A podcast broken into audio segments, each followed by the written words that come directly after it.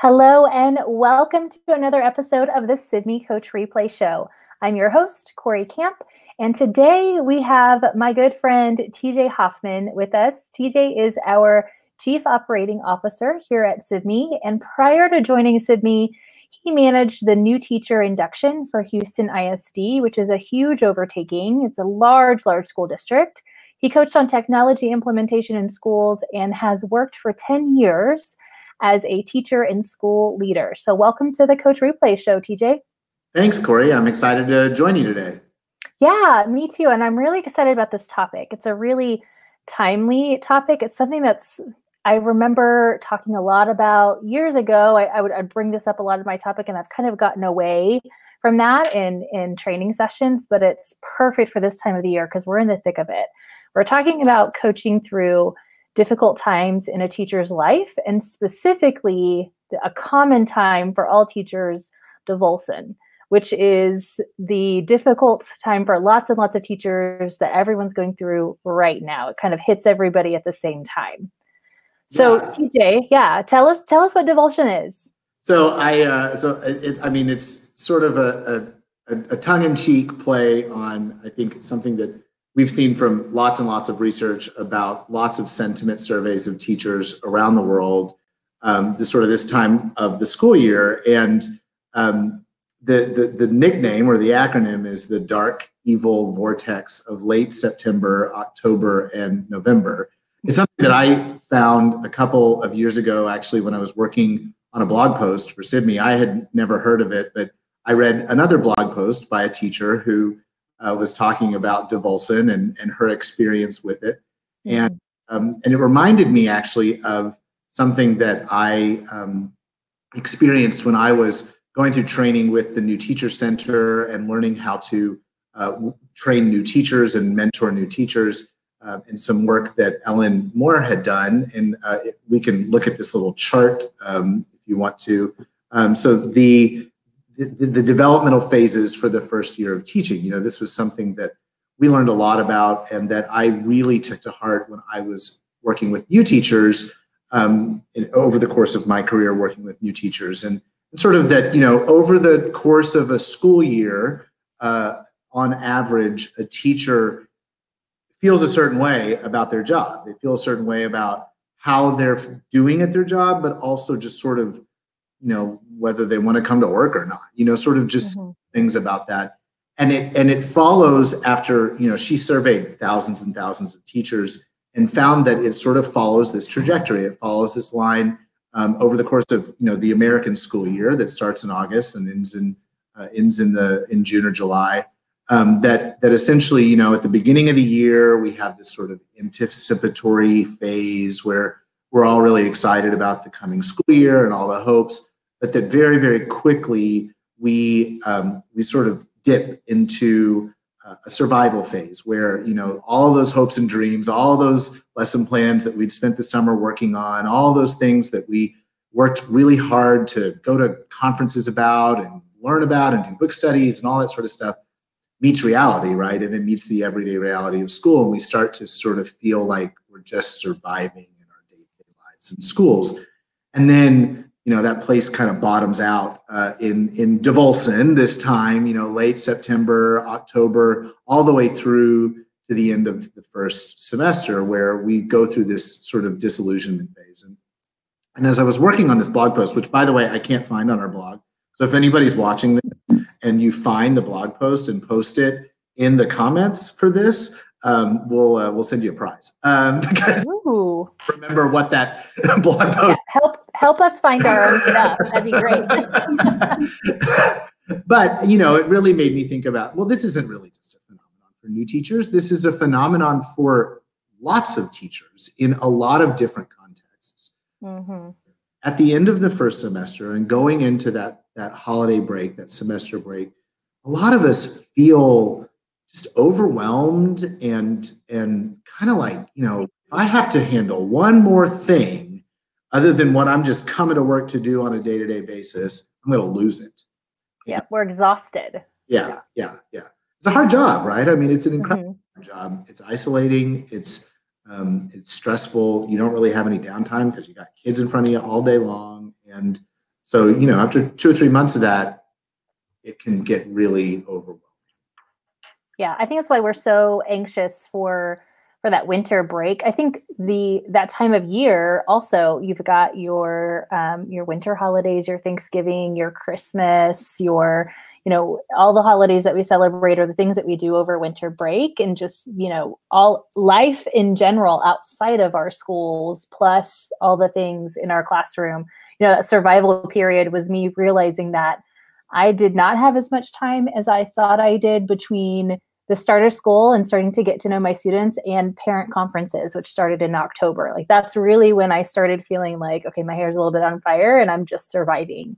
Um, yeah. so yeah so so here's the big question tj you know how do we coach uh, or adapt our coaching to working with teachers during this period recognizing that this is a common period so it's definitely something that we should probably do a temperature check on with our staff and kind of see where everybody is. And I bet we're going to be seeing that this is truly the case on a lot of our campuses for a lot of our teachers.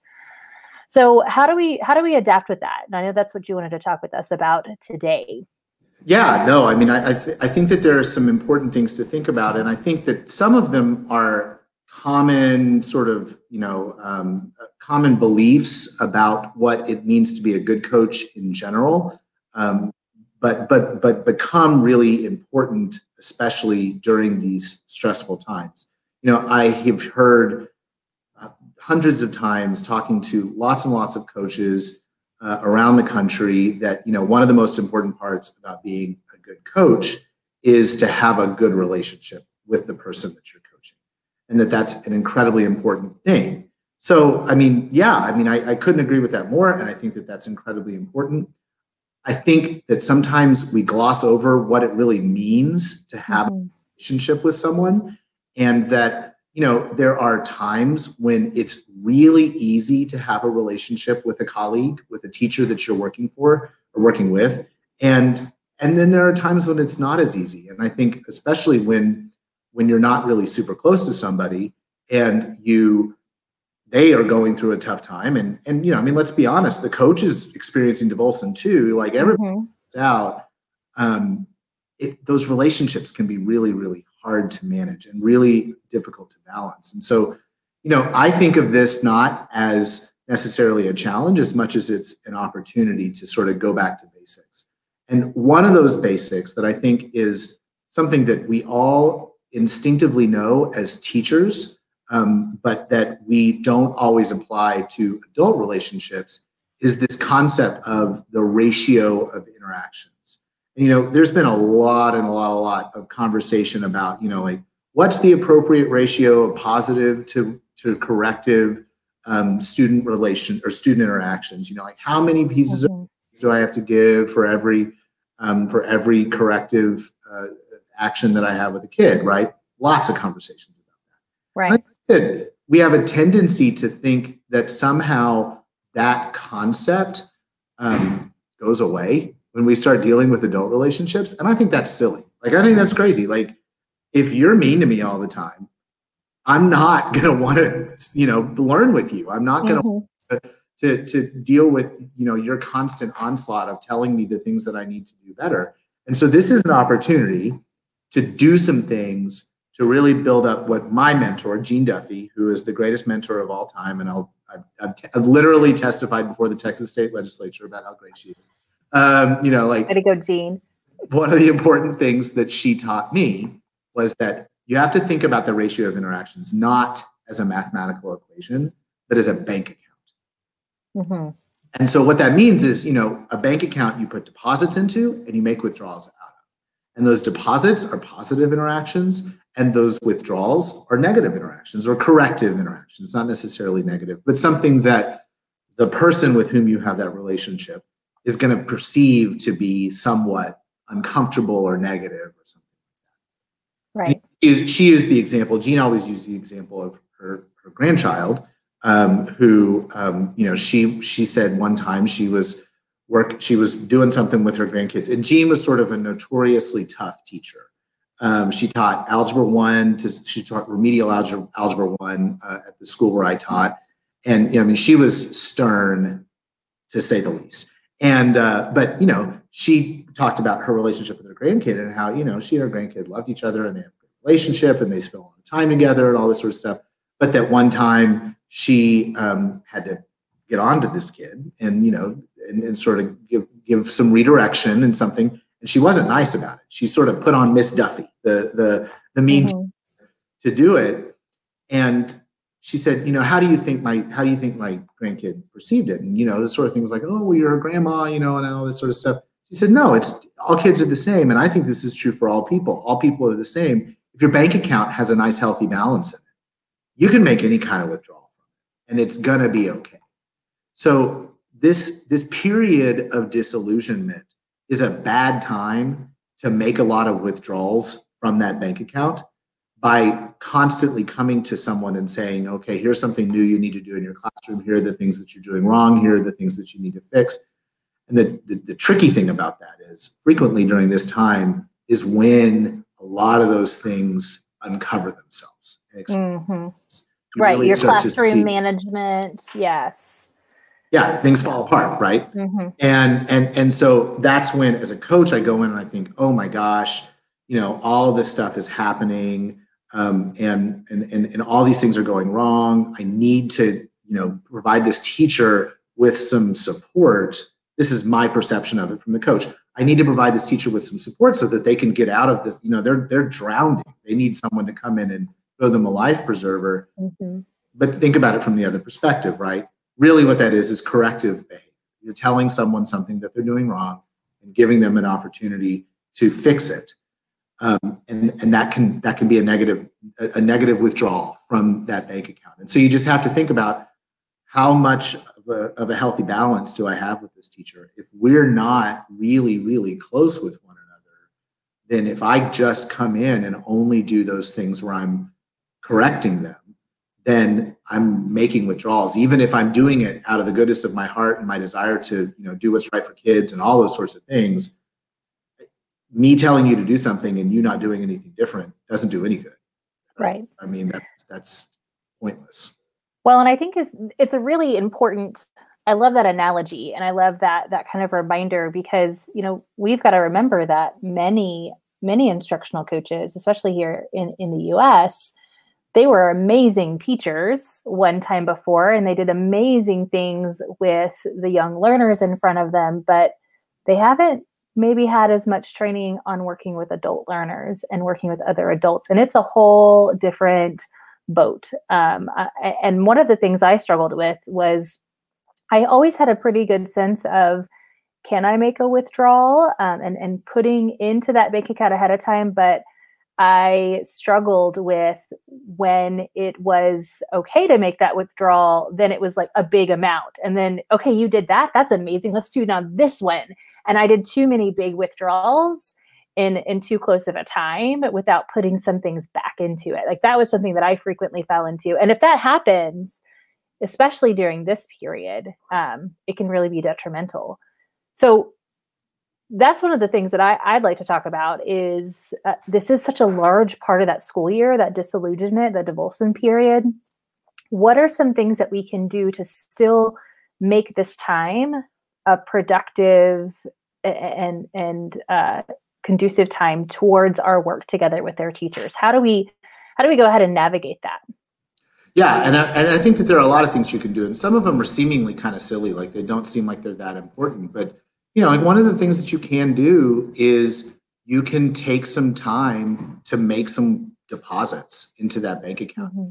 Go through and do seemingly kind of silly things, you know, like, you know, giving little, you know, buy a muffin, bring it by, uh, make cookies for all your teachers. Uh, you know, it's pumpkin spice time, get some lattes or something like that. You know, like those things seem that important, but it's a it's a deposit. It's it's a little deposit, but it's still a deposit into and then you can make some larger deposits by really going in and finding things to celebrate about what the teacher's doing well. And I mean, mm-hmm. sometimes that's hard, right? Like sometimes the thing that is to celebrate is you showed up to work today. And that's, you know, I mean, like yeah. that may be the thing that you did well, but really just strengthening that um, that that that balance in that in that in that in that relationship. Mm-hmm. You know, the other thing that I often think about, I was a big when I was going to when I was in uh, when I was an undergrad, you know, working on sort of those foundational education courses. I loved Maslow. Like I was a really big fan of that, and, and anybody who's taken the new teacher induction course at the Sibme Learning Center knows that I spend a ton of time talking about Maslow and the new teacher. But you know, like focusing on some of those foundational things that if you don't have those, you can't learn, right? So do I feel safe? Do I feel comfortable? Do I feel a sense of social belonging? Do I feel um, do I do I have my basic needs met? That sort of stuff. You know, this is the time when teachers are skipping lunch. They're not doing those sorts of things. So, I mean, you can do a lot of good by saying, "Hey, let me cover your class for the next, you know, 20 minutes or something like that." Uh, or, or can I help you, you know, make copies or something like that? Those sort of like things that don't feel like coaching are real Mhm. that relationship. But then the big picture is, you know, find those things that they're doing well in the classroom so that you can celebrate them, those low, low hanging fruit, or find a goal that's really small and really achievable and can be achieved in a week and saying, okay, we're we're gonna work to this. And then by Friday, you're going to have hit that goal. And, and it's got to be something that you are 100% confident that the teacher can do. Don't say we're going to work on wait time that just because that seems like an easy thing to you, if you don't think that that teacher is really going to be able to accomplish it in a very short amount of time. Because if they can reach the goal in three, five days, then you're great. Mhm. Some things that you can sort of think about, you know, like I think about the Willie Nelson song, right? You got to know when to hold them and know when to fold them. You got to know when to um, like think about, uh, okay, this is something that we're going to look at right now. This is something that we're going to focus on right now in, in an actual pedagogical or curricular context. Um, and, and we can do this now. Like we can accomplish this now. But you're going to have to be the biggest cheerleader on the face of the earth because Right. because the person who's disillusioned is not going to feel that way. And then, you know, you may even have a teacher come to you and say, I'm having so much classroom management struggle with my sixth period class. Can you please come in and help me? And then, and, and you might find some things that need to be taken care of that should be taken care of, but that you just know it's going to take a lot of Too big. lift. Say, let's save that for February.